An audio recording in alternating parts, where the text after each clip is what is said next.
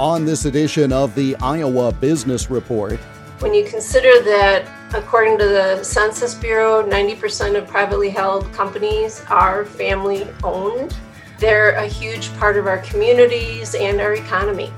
Proper compensation is important for the smooth operation of any business, but it can be even more important in a family owned and operated business.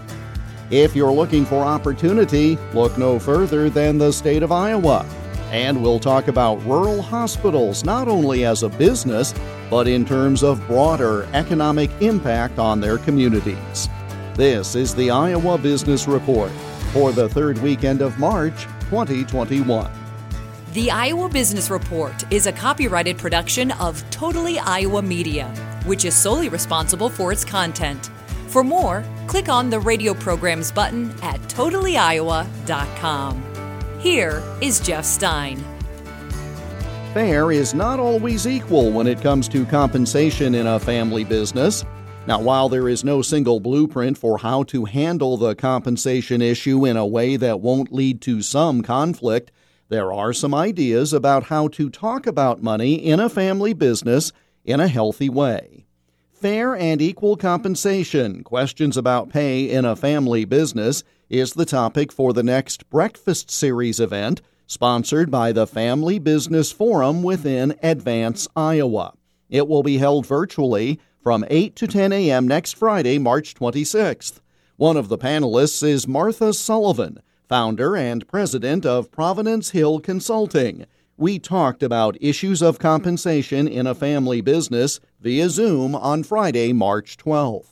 The most important starting block in the conversation around compensation in a family business, to my mind, is recognizing that there are two primary ways in which families earn compensation, if you will, or get the monetary reward from family business ownership. One is as an owner, and the other is as an employee. It's very important for the family and the members that are both active and inactive in the business to make that distinction. Because once you understand the rights and privileges and how ownership works versus how employment works, then you can unpack what makes sense to be the most fair scenario for the people involved. Once you break down that distinction, then you can focus on compensation as it relates to salary and wages and incentive compensation and what is the framework that we're going to use to maintain an equilibrium in that business and balance balance the internal equity between positions and roles in the company as well as be realistic about what the market has to say and what will that entail to have fair and attractive compensation in our particular business. And I suppose you can use comparisons because we know what certain people are paid at certain levels of a company. But I can show you that on paper. But again, you've got the family dynamic, you've got an ownership dynamic, and that could very easily take someone who understands what it says on paper but they have to divorce the emotion from that, don't they? They do need to divorce the emotion from it. And I sound like a broken record, but that's where the governance and the transparency and the shared expectations are so valuable to understand okay, as owners, this is how we get compensated for the risks that we take for being owners or for the benefit of having the proper last name, if you will. Mm-hmm. This is how we ensure we're doing what's best for the health of our largest asset, for the health of our business, and managing those compensation systems accordingly and not letting those emotions become such a distraction to operating the company in the most effective way. As you look upon your experience, your regular work, what is it that you look at when you come into a new situation and say, this could have been avoided? You know, in other words, is there something that consistently people do wrong? So, someone listening to this who has a family business, they can think, okay, if this is the number one thing that everybody else is messing up, maybe we ought to take a look at it. Is there something where you say, well, this could have been prevented if if only there had if been a little more? This? Yes, if only. Just if only. If yes. only. I like to keep things simple and return to, you know, let's get back to basics. When it comes to compensation within a family business as well as really any business, do you have those building blocks in place? Do you have position descriptions? Do you have goals and performance expectations mapped out and shared with the person in that role? How are you going about evaluating the performance? And if you don't have position descriptions as a fundamental building block, then it is truly a free for all you and I might have the same title, but I'm able to say, well, I did this. And Jeff, you can say, well, I did that. And there's going to be automatic friction as opposed to that baseline to be able to say, nope, this is the job. These are the expectations. This is what the market says that position should be compensated for. And this is what our philosophy is around paying somebody for this job. And realistically, too, you might have a certain job title at one company, then you move to another company with the same job title, but it could be just a, a, vastly different set of duties and obligations. And so you have to, again, normalize all of that in order to make sure you're communicating in the same way. Absolutely. And that's the power of having access to compensation surveys and studies and somebody who is skilled at looking at what you just described in terms of same title, two different companies, really two very different job descriptions. If you are a sales manager in one organization and you've got this set of expectations, but it's a much bigger company, you have more direct reports, you're really responsible for marketing as well. That's very different from somebody at a company that's half that size with a sales team of three people. So you really do need someone skilled at looking at those apples and oranges and helping you figure out what is really being said here. It's very true. We have talked previously about transitions. How do you get from one generation to another? Is the short of it planning and communication again, not to just keep beating these same themes, but realistically, you can have issues with generational transition within a non family owned company. But again, more layers here. Correct. There are more layers. And yes, it's the planning, it's the, the communication, but it's also realizing that transition in a family business in particular is much more than just a transaction it really is a transformation for the now generation and a transformation for the next generation. It is one of the approaches that I bring to my clients is recognizing that transition is a bigger system and there are other factors that need to be considered. It's not just getting the legal document in place to transfer the shares between mom and dad to junior you need to take into consideration the personal financial and the the strength of the business. All three of those dynamics add almost an exponential layer of complexity to it. If mom and dad have more resources than god there's a lot of flexibility in terms of what they can do with that business if they don't have adequate resources there needs to be some honest conversations about what does transition look like. So mom and dad aren't in junior's basement eating kibble kind of things so there are dynamics in that regard that i think people kick that can down the road. That may be more uncomfortable a conversation to have but it's just as important. So everybody's on the same page Martha Sullivan is founder and president of Providence Hill Consulting, online at providencehill.com. She's one of the panelists for the next Family Business Forum Breakfast Series event. Learn more at advanceiowa.com. Still to come, a place where opportunities abound, and the statistics prove it and the business aspect of rural hospitals. You're listening to the Iowa Business Report. The Iowa Business Report is presented by Advance Iowa's Business Ownership Transition Initiative. Free workshops on ESOPs and worker co ops twice each month. Learn more at advanceiowa.com and search for Advance Iowa on LinkedIn and Facebook. U.S. News and World Report has carved out a niche for itself in the changing media landscape by conducting rankings and surveys in a number of areas. Earlier this month, U.S. News released its rankings of states in a variety of categories. One of those categories was opportunity, and Iowa ranked number one in the country for opportunity. And many of our neighbors have good stories to tell in this respect, too, as eight of the top 10 states in the opportunity category are in the Midwest, including Minnesota, Missouri, Nebraska, and Wisconsin. U.S. News says Iowa's housing affordability level is number one in the nation. We have the third lowest level of food insecurity. Iowa is fourth in the country in terms of overall affordability and 12th for economic opportunity.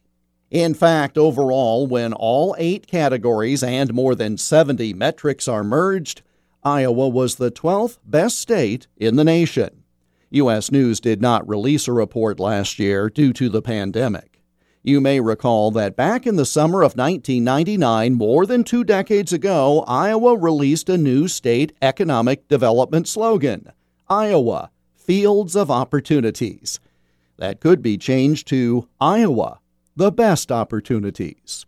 Coming up, a key economic driver for rural areas in a number of respects. You're listening to the Iowa Business Report. The Iowa Business Report is presented by Panther Biz HQ. UNI students working with small businesses to advance or create dynamic social media presence. Learn more at iasourcelink.com. Often in the business profile segment of this program, we tell you the story of a single company. But we have also focused on various industries or genres and their impact on our state's economy. This week, one of those conversations about rural hospitals in Iowa. The Iowa Hospital Association has weighed in on the topic of compensation and economic impact through an editorial submitted to various media outlets. I talked about the topic with Jason Harrington, President and CEO of Lakes Regional Healthcare of Spirit Lake. He also serves as President of the Iowa Hospital Association Board of Officers and Trustees. What's the greatest challenge facing what we call rural care providers, rural hospitals these days? Setting the pandemic aside, because obviously that would be affecting everyone, but uh, particularly in rural. I would say it's reimbursement seems to be the, the biggest concern amongst my colleagues and otherwise. And I think the Center for Healthcare Quality had done a study within the last year and, and had indicated that there's probably 500 rural hospitals in the country that are at risk of closure. Now, in Iowa, more specifically, in that same study, they, they identified 40. And so Iowa has roughly 118 hospitals. So it's a significant number 30% of, of, hospitals at risk of closure. Part of that has to do with the reimbursement structure. So that, that certainly has an impact. I think lower patient volumes has an impact. The opioid crisis has had an impact.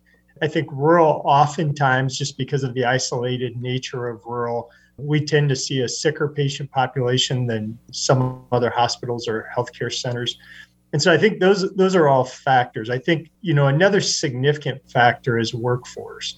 I think as as we see this happen in, in a lot of other industries as the baby boomers exit the workforce, you know we're having more and more challenges replacing that portion of the workforce, in particularly in certain areas, physicians, nurses, lab technologists, radiological technologists. So, you know, it's really multifaceted, but I think, you know, for purposes of the editorial, it was really talking about reimbursement and specifically federal reimbursement. Now let's unpack some of that. You often get individuals who are sicker, in essence. Why is that the case in a rural area as opposed to a more urban area? Yeah, I think oftentimes if you look at the demographics of rural, it, it, tends to be older. And, and, you know, I wish it were different, but as we age, you know, certainly our health starts to deteriorate and, and it puts more demands on the system. So I think that we have that. We have a larger elderly population. I think the isolation part of that that I mentioned earlier is really about access to care. And and sometimes you know it's access to specialty care. That elderly population sometimes has more difficulty with transportation or traveling generally. So you know that certainly impacts that. I would say that it's those things primarily. It's just access to to healthcare and preventative services. Now, we're talking about reimbursements. I've talked to people on the radio for a number of years who have talked about what is literally a crisis with regard to rural hospitals, rural health care, and it always comes back to this reimbursement issue. And it's something that I think people just may not understand because for most people, as a patient, you go in, you hand over your insurance card, there may be some copay, et cetera, and you're done. What is the reimbursement issue that is adversely affecting our rural healthcare system in particular?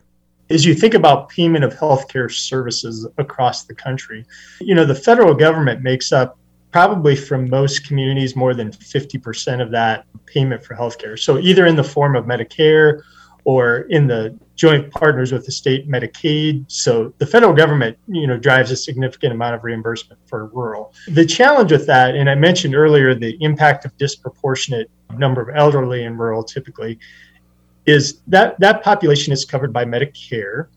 And I'll use my specific example, Jeff. So, in the case of Lakes Regional Healthcare, because of the way that we're reimbursed by Medicare, absent this rural community hospital demonstration program, we lose 20 cents of every dollar of cost for our Medicare patients. So, Medicare pays us effectively 20 cents less than what it actually costs us to provide those services to that Medicare population.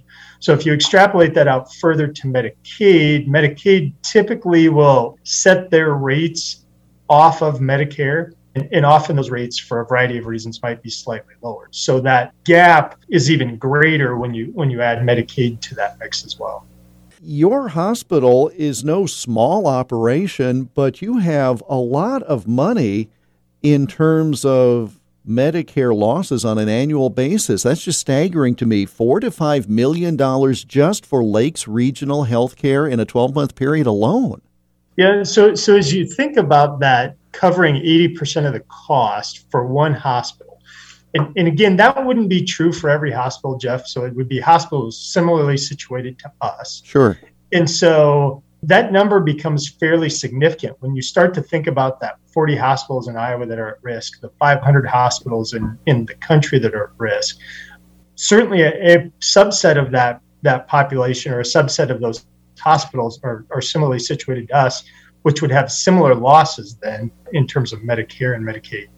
I imagine someone listening might say, well, that's fine. I pay a lot when I go to the hospital and they can absorb this and they're doing fine and all that. But the impact of a rural healthcare center, a hospital, it's not just your building, right? I mean, the economic right. impact to a community of having a vibrant rural healthcare system that's exponentially greater than what you alone might generate within the four corners of your building.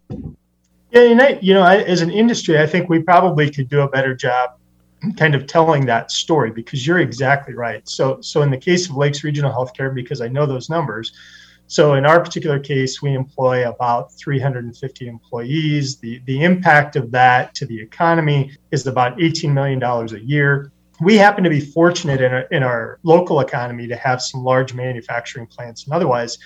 But in many communities, I think of the community that I grew up in, the hospital was far and away, the hospital and the school, you know, were the largest employers in my hometown in the absence of that, not only did you take healthcare away, which, which you've effectively then crushed any future opportunity for business development and otherwise, because a business isn't going to want to come to a community without a hospital or without healthcare access. But you've also removed all of those jobs. You've removed all of the economic impact of those jobs in those communities. So, so the story is much greater than just, oh, well, you know, it's unfortunate that this poor rural hospital closed It's really a statement about the support of rural generally. And one in five people in this country have chosen, or, or maybe not chosen, live in rural. That's 60 million people in the United States. You know, so it's a significant, significant number. You know, we've said for so many years when a town loses something, maybe it is a school building, a rural hospital, that's just a big piece of the fabric of the community that's taken away. And then how do you recover? So I suppose if you're interested in rural economic development, then I guess one of the very first things you ought to be doing is making sure that the component that we're talking about today is well taken care of because without that, that's one of the foundational building blocks, is it not? No, I, I, think your point is excellent, Jeff. So I, you know, I have this conversation with our local economic development folks often, or our local chamber, and, and and as they look at you know new businesses that might be interested in coming to the lakes area or anywhere for that matter, they want to know about availability of workforce. Certainly, they want to know about the tax structure of the community and the state and otherwise. And, and then somewhere in that top three is you know access to highly reliable, high quality healthcare so you're right. I mean, it's it's significant beyond just our mission, you know. So, but it has significant economic impact on communities, particularly rural communities. Jason Harrington, President and CEO of Lakes Regional Healthcare of Spirit Lake and President of the Iowa Hospital Association Board of Officers and Trustees. We spoke via Zoom on Thursday, March 18th. The Iowa Hospital Association is a nonprofit group made up of 119 hospitals and healthcare systems serving Iowa. More online at ihaonline.org. And that brings us to the close of this week's program. We're back again next week at this same time. In the meantime, you can listen to all or part of today's program by going to totallyiowa.com and clicking on the radio programs link. You'll also find podcasts of full interviews with many of the folks you hear on this program they're listed as IBR Extras and IBR Business Profiles. And we're also found on all the major podcast distributors, including Alexa, iHeart, and TuneIn. We welcome your comments. Send them by email to radio at totallyiowa.com. I'm Jeff Stein. Thank you for joining us, and we hope you have a prosperous week. The Iowa Business Report is a copyrighted production of Totally Iowa Media which is solely responsible for its content. For more, click on the radio programs button at totallyiowa.com.